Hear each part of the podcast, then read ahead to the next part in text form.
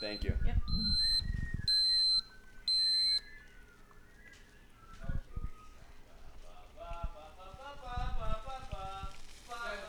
Hi, I say this is the morning podcast with Jacob and Ethan.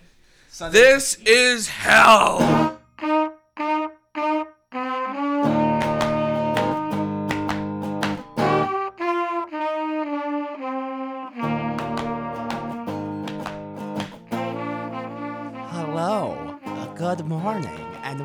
To the Breakfast is Hell podcast.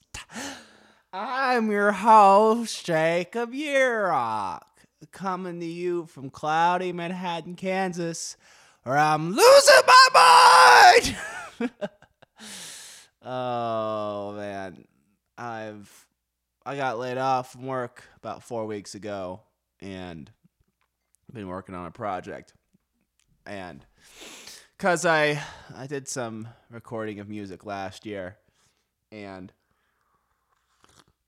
it came out what you would think a series of unrehearsed recordings done with your computer's internal mic would sound like. Um, so I've been trying to make something a little bit more professional, and it is not going smoothly and I have been stuck in this apartment a lot. And it's been driving me kind of crazy. Just a little bit crazy. But, you know, been watching a lot of movies, reading, reading more than I have been for a while. So it's been nice in some ways, but I'm just just ready to get out. Um, get back to Europe sort of thing. Um I read finished The Heart is a Lonely Hunter, read Billy uh, Budd, and now I'm starting on Joseph Andrews by Henry Fielding, which, if you don't know much about Henry Fielding, people, let me tell you, dude, the most people people got to rep 18th century English literature a little harder. You know, I'm pretty ride or die for for Clarissa and Tom Jones. Just anything Henry Fielding wrote, really. So, um, yeah, just great. I mean, Tristram Shandy, you got freaking uh, Gulliver's Travels, man, Tale of a Tub, Jonathan Swift out there. Uh, there's so much good writing, and the, you know, like I feel like with art, how do I put this? Like the period before everything gets standardized is maybe the most interesting. Like we all know what a movie's supposed to be right now, right? We've all figured out what a movie's supposed to be. But like in the early days of cinema, before they knew like narrative structure and how shots are supposed to go together, there's just a level of experimentation that is needed.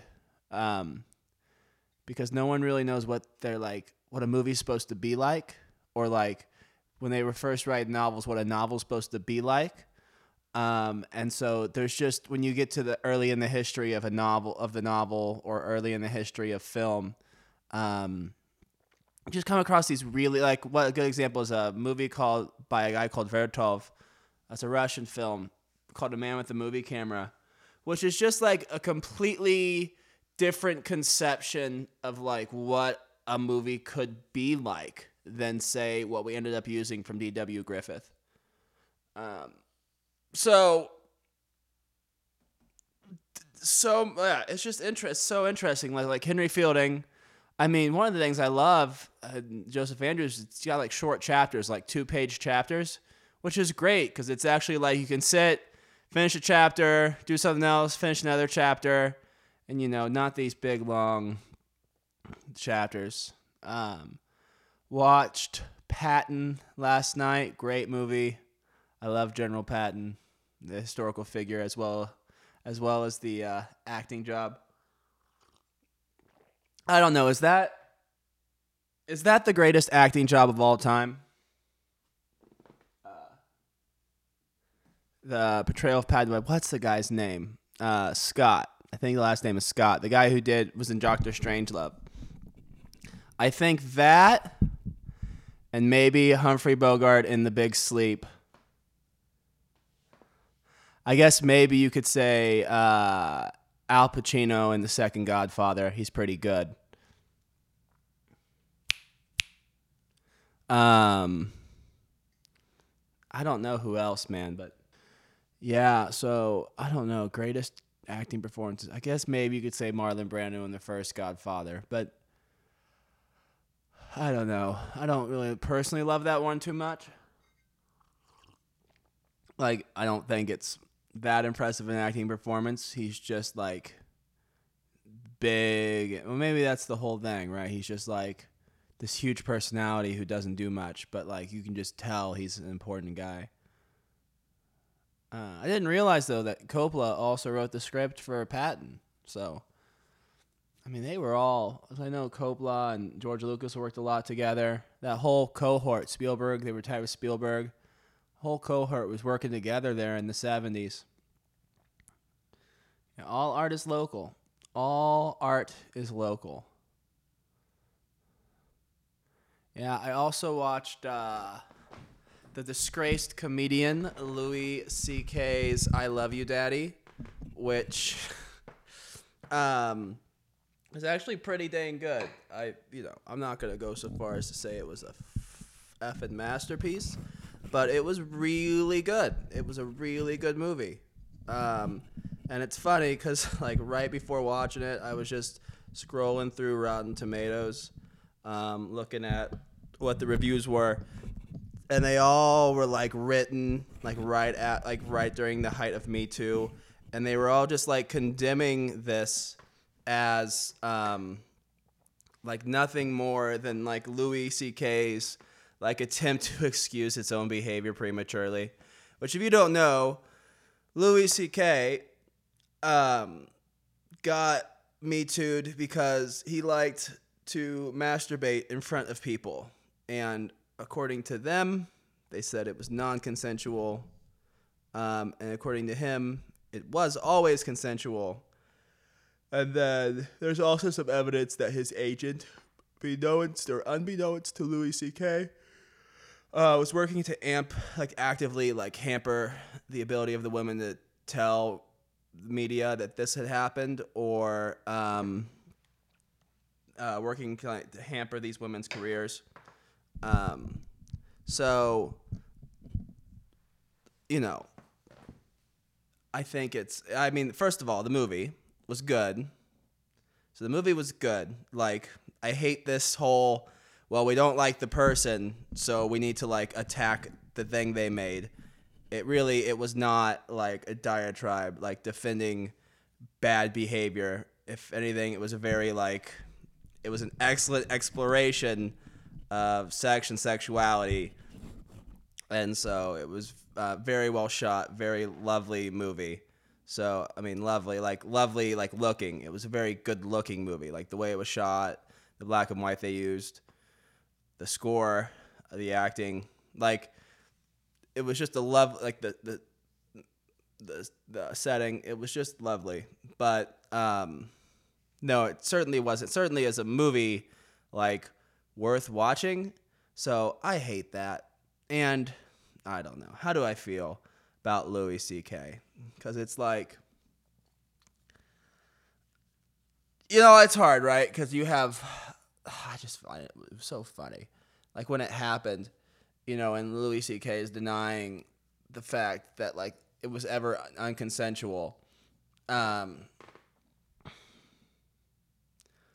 you know, and people go like, why, why would these women lie? Well, I mean, I just, you've never been involved in freaking quote unquote show business, media generation, like just like the world of fucking like competitive arts.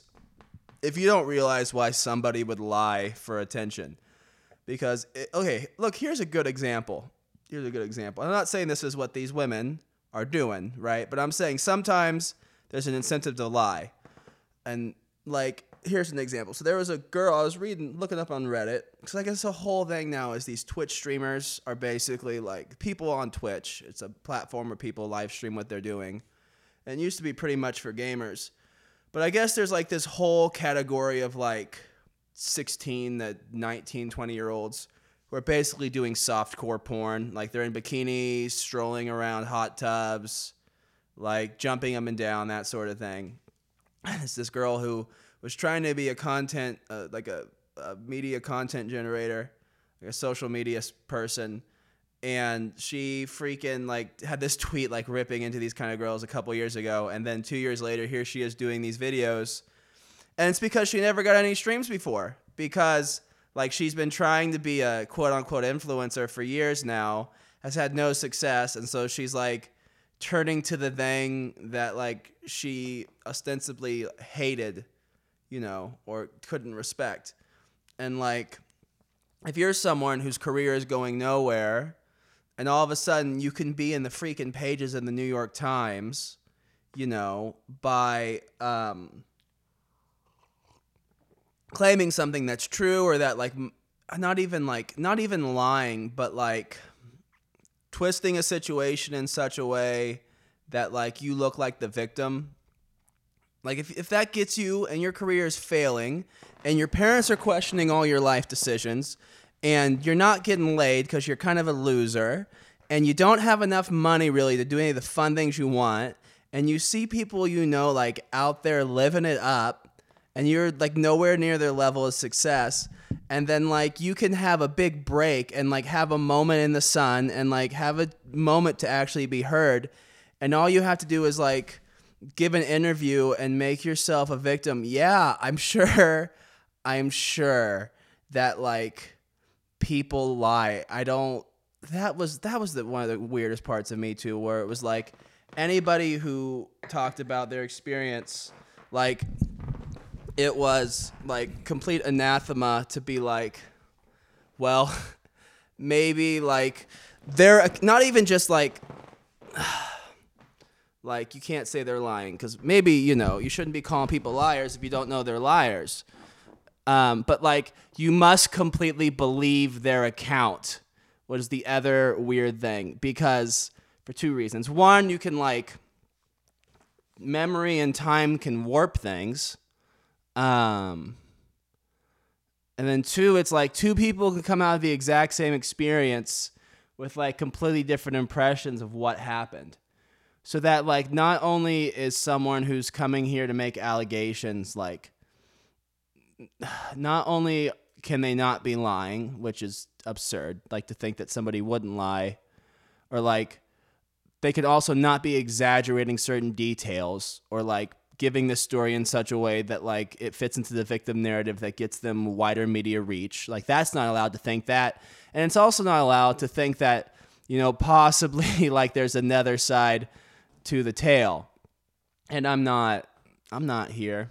Hold on i'm not here trying to defend serial predators okay? I'm not here i'm not here trying to defend serial predators. I'm not here trying to defend like i just feel like there's a spectrum right where it's like we got on one side harvey weinstein stein stein and bill cosby who like definitely uh, like were serial predators. And on the other um, end of the spectrum, you got a Aziz Ansari, who went on a date,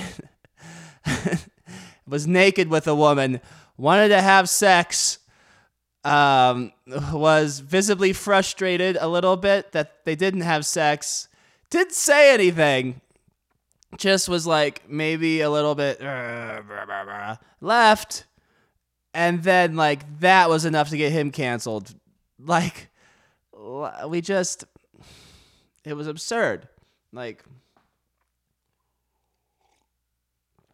and no one you couldn't talk about it because it was like you know like the mere fact of an allegation against you at that point like in, in 2016 was it late 2016 fall 2016 like as soon as there was like one allegation or like somebody's allegation like that was enough to get you canned it's just like I don't know.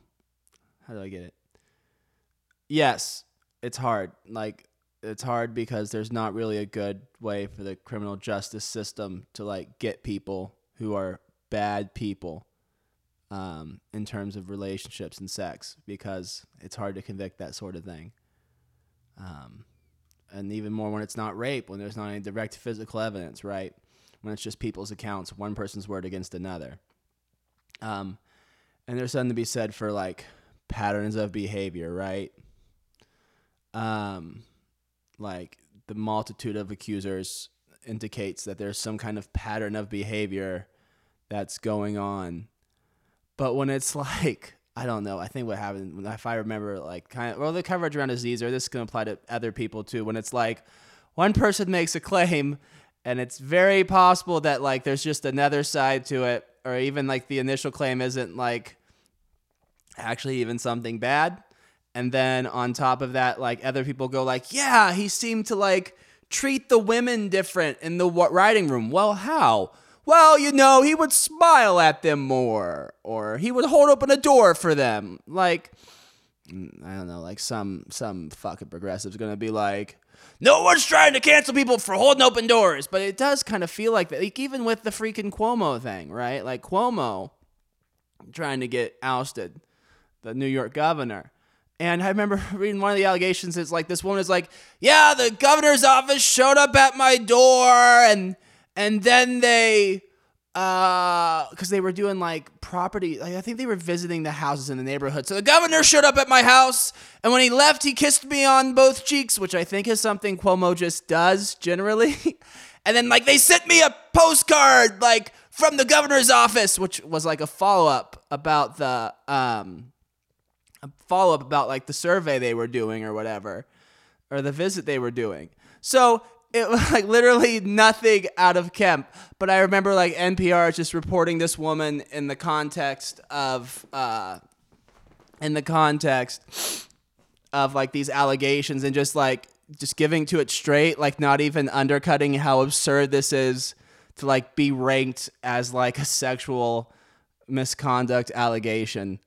Um, and I just think like so. So I guess that's kind of my first beef with it is like, I don't know.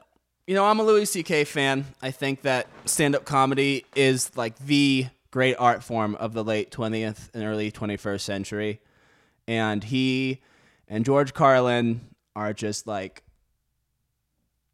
you know, geniuses. Like like they're Dostoevsky and Tolstoy. So, um, you know, take I'm not and I'm not saying these things like because I want to defend Louis C.K. or like get into that whole debate.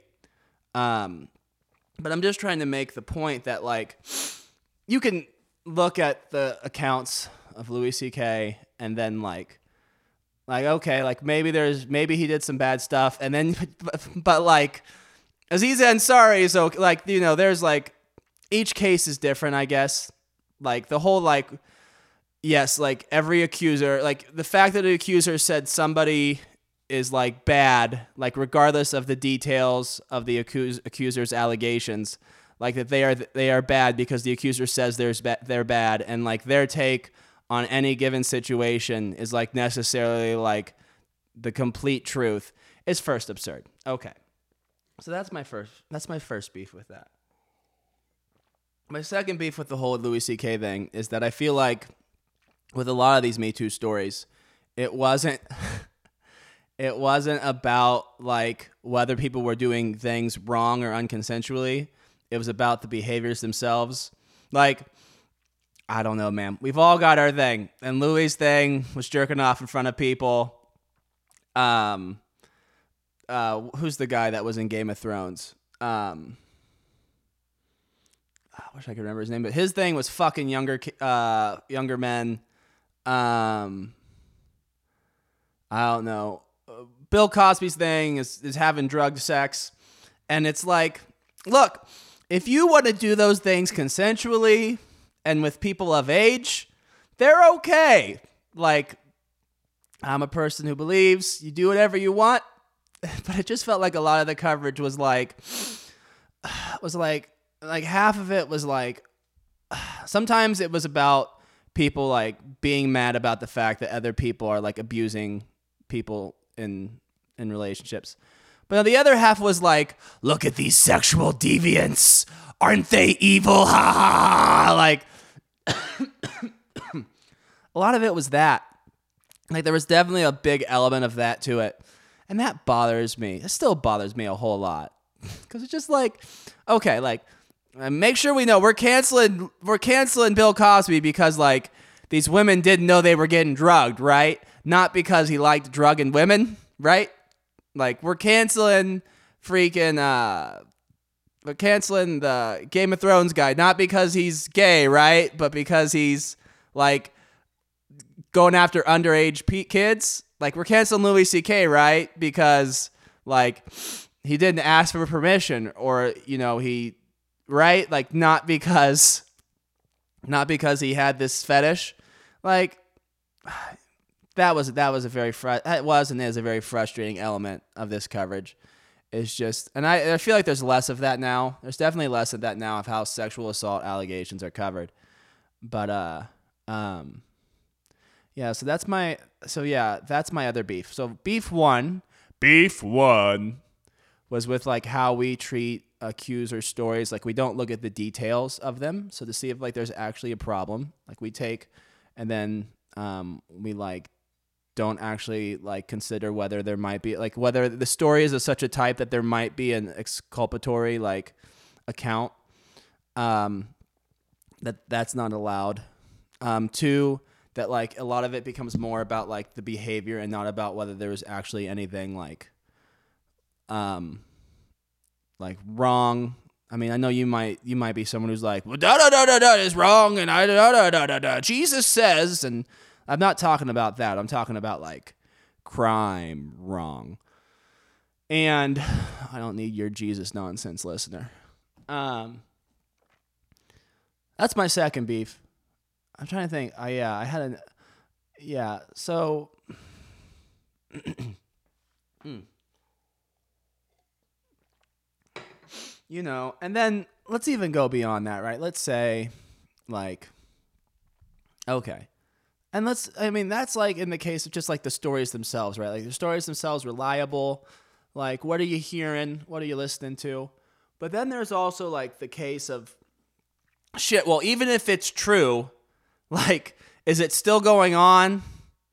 Right? And has the person made amends? Because this might be the thing where, like, I know every male listener, I don't know about every male listener, but I can't tell you how many freaking conversations I've had with dudes, you know, late in the night after a lot of beers, where dudes are just like scared shitless. Because I got a lot of friends who are like trying to make it. You know, I don't even I don't even want to mention the industries because then it's gonna be like, "Were you talking about me?" But got a lot of different friends who are trying to make it in different industries, right?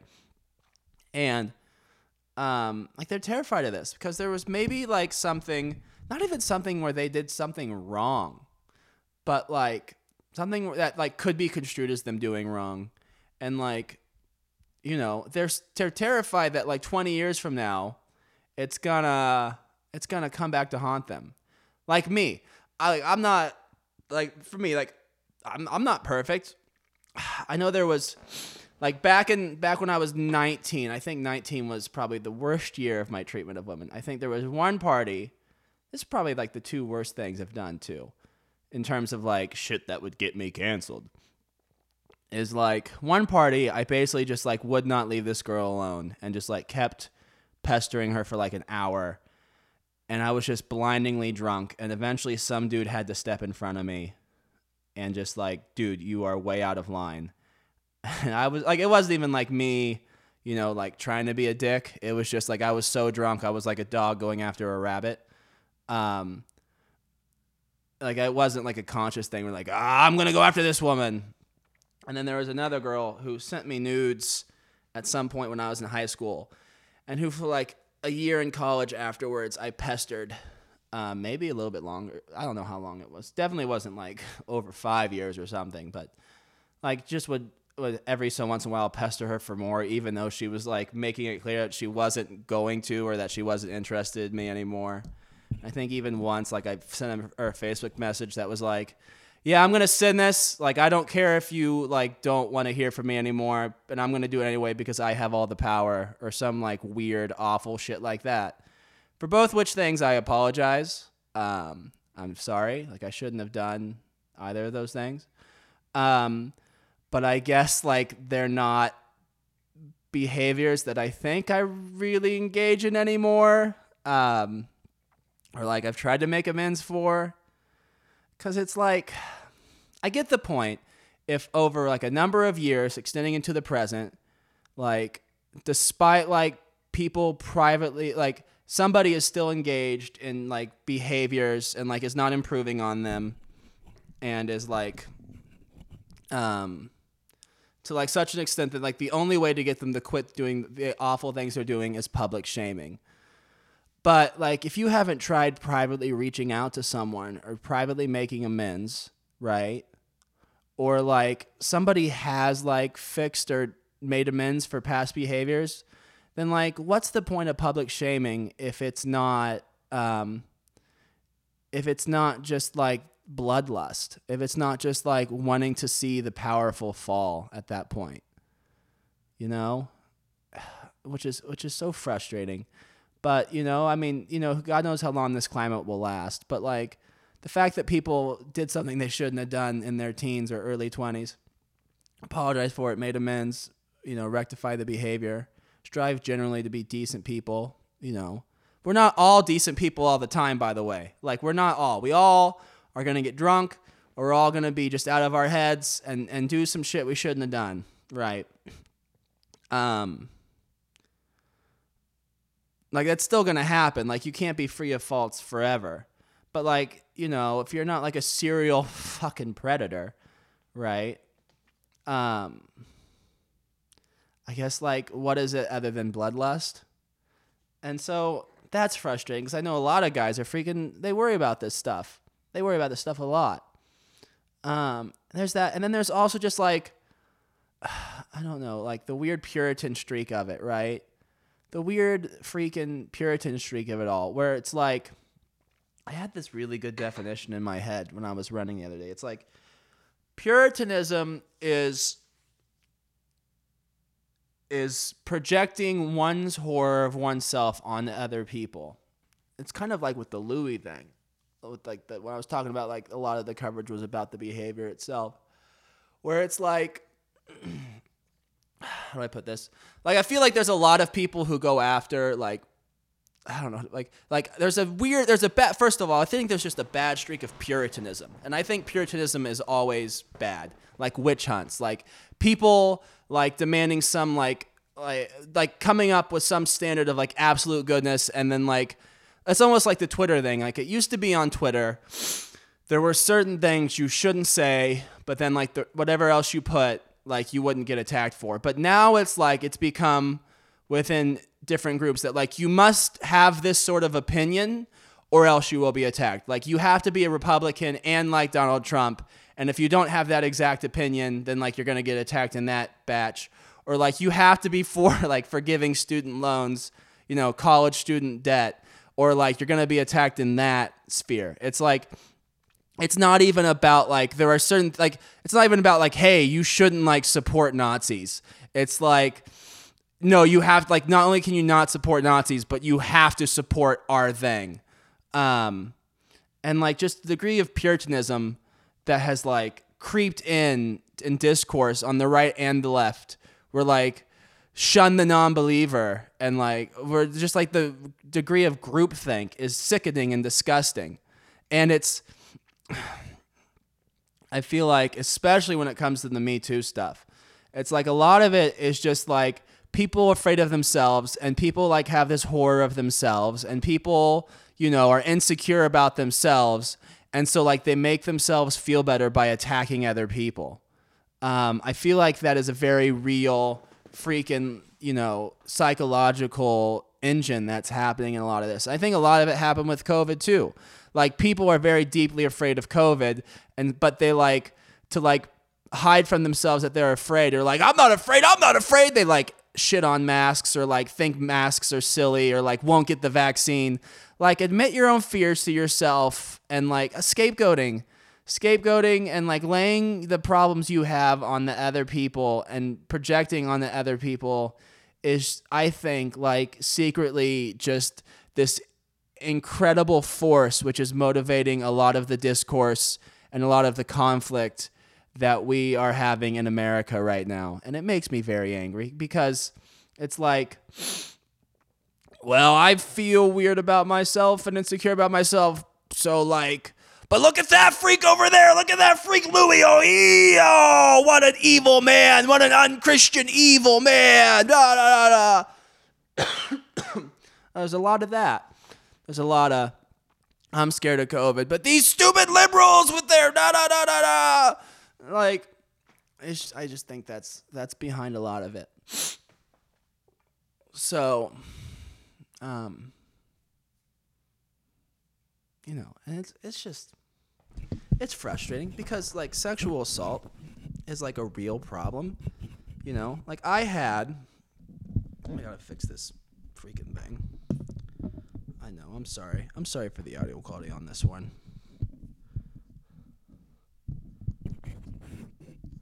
Um, like I had this weird thing in college, and like even the last year of high school, where like every time before I was gonna hook up with someone, I like just kept hearing these horrible stories. Um, I kept hearing these horrible like it was this weird thing where like oh we're gonna make out but first i'm gonna tell you about how my brother tried to rape me or my brother did rape me or i'm gonna tell you about like my best friend who tried to rape me like and it was this thing where like I was, it almost became like a running i don't even want to say joke but just like a running thing between my friends where it was like Oh, so you came back from such and such.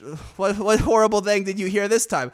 Well, her father stripped naked in front of her once. Like shit like that. I heard so many of these stories and it made me like very concerned with this issue like back in college. Like before it was a thing, right? Before it was like a thing, it was something I was already aware of and concerned with. Like hipster hipster me too supporter, right? Like I got to be ahead of the curve no matter what. But I remember like when the whole like where I went to college, Columbia, like when the whole movement started on that campus, which was a, like 2015 really, so a little bit before like the wider society thing. Like I remember being so excited about it um, because I was like, good, like like this is a problem, and like maybe we can start to fix this problem in society. And then there were two things that just like killed me because there was one like I remember there was a protest like on campus, and like even a lot of girls I knew were involved in it, and they were all holding up these signs, and it was just straight up like anti-men. It was a straight up like in this, like I know it was like in name a, a sexual assault protest, but it was essentially an anti-men protest. Like men are rapists, like shit like that. Like like I know there's a lot of like like far right like bullshit about how like this is all anti-men but it really was an anti-men protest and it was just like i remember seeing like my close friends like holding up signs of like all men are evil. And it's just like what is wrong with you? And then like i remember reading like the group that was protesting or like the bigger wider group that they were part of like and they're like demands right like for what the university was supposed to do to help fix this problem um or help address it. And it was like so vague. Like i was like oh yeah we're gonna like we need like you know because i was gonna read i was reading through this like okay good like what are some concrete things we can do to help fix this problem?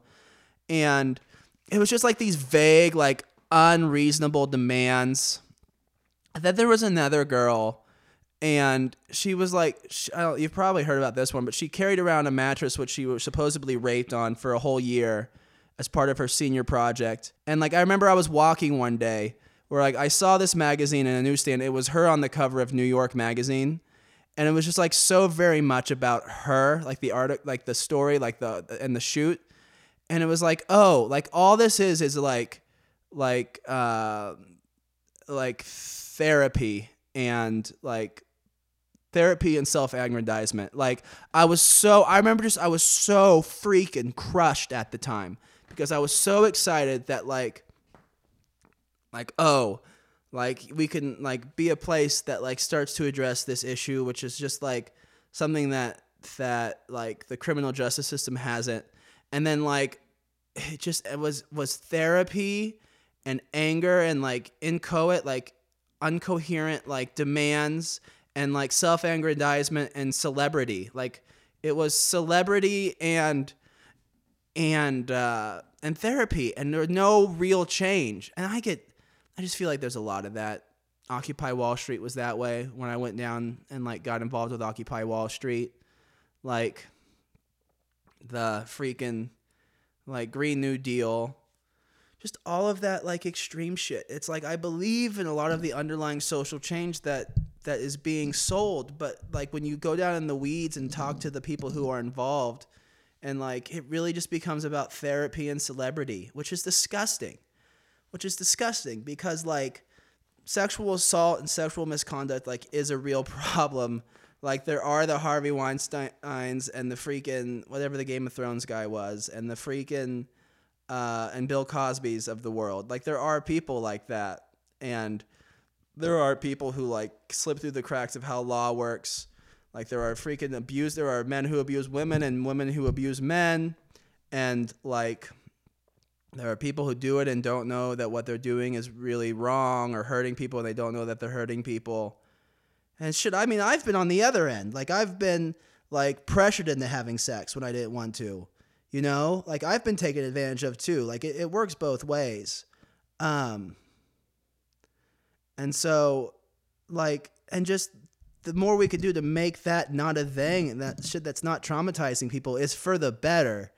But it's just like it's this good impulse and this good thing that like becomes converted into like people like Puritans like like working off their own angers and fears by attacking other people or you know people gawking and attacking the powerful and wanting to see the powerful fall and people finding ways for them to like make their own star rise and and for people to like you know just attack anything and everything and make vague demands so they can like you know work off their excess energy and it's just all very frustrating because it's like but then you can't criticize it, right? If you criticize it, if you break it down, if you introduce nuance, um, then all of a sudden, like you don't support it. Like all of a sudden, you're the problem, and you're someone who needs to be canceled, which is something that frustrates a lot of people. Um, or you become a potential target. So that's my thoughts. That's my thoughts on Me Too. I know this might be the final Breakfast to Sell podcast. This might be this might be the last content we get to make. I'm just I'm I'm mostly kidding with that one.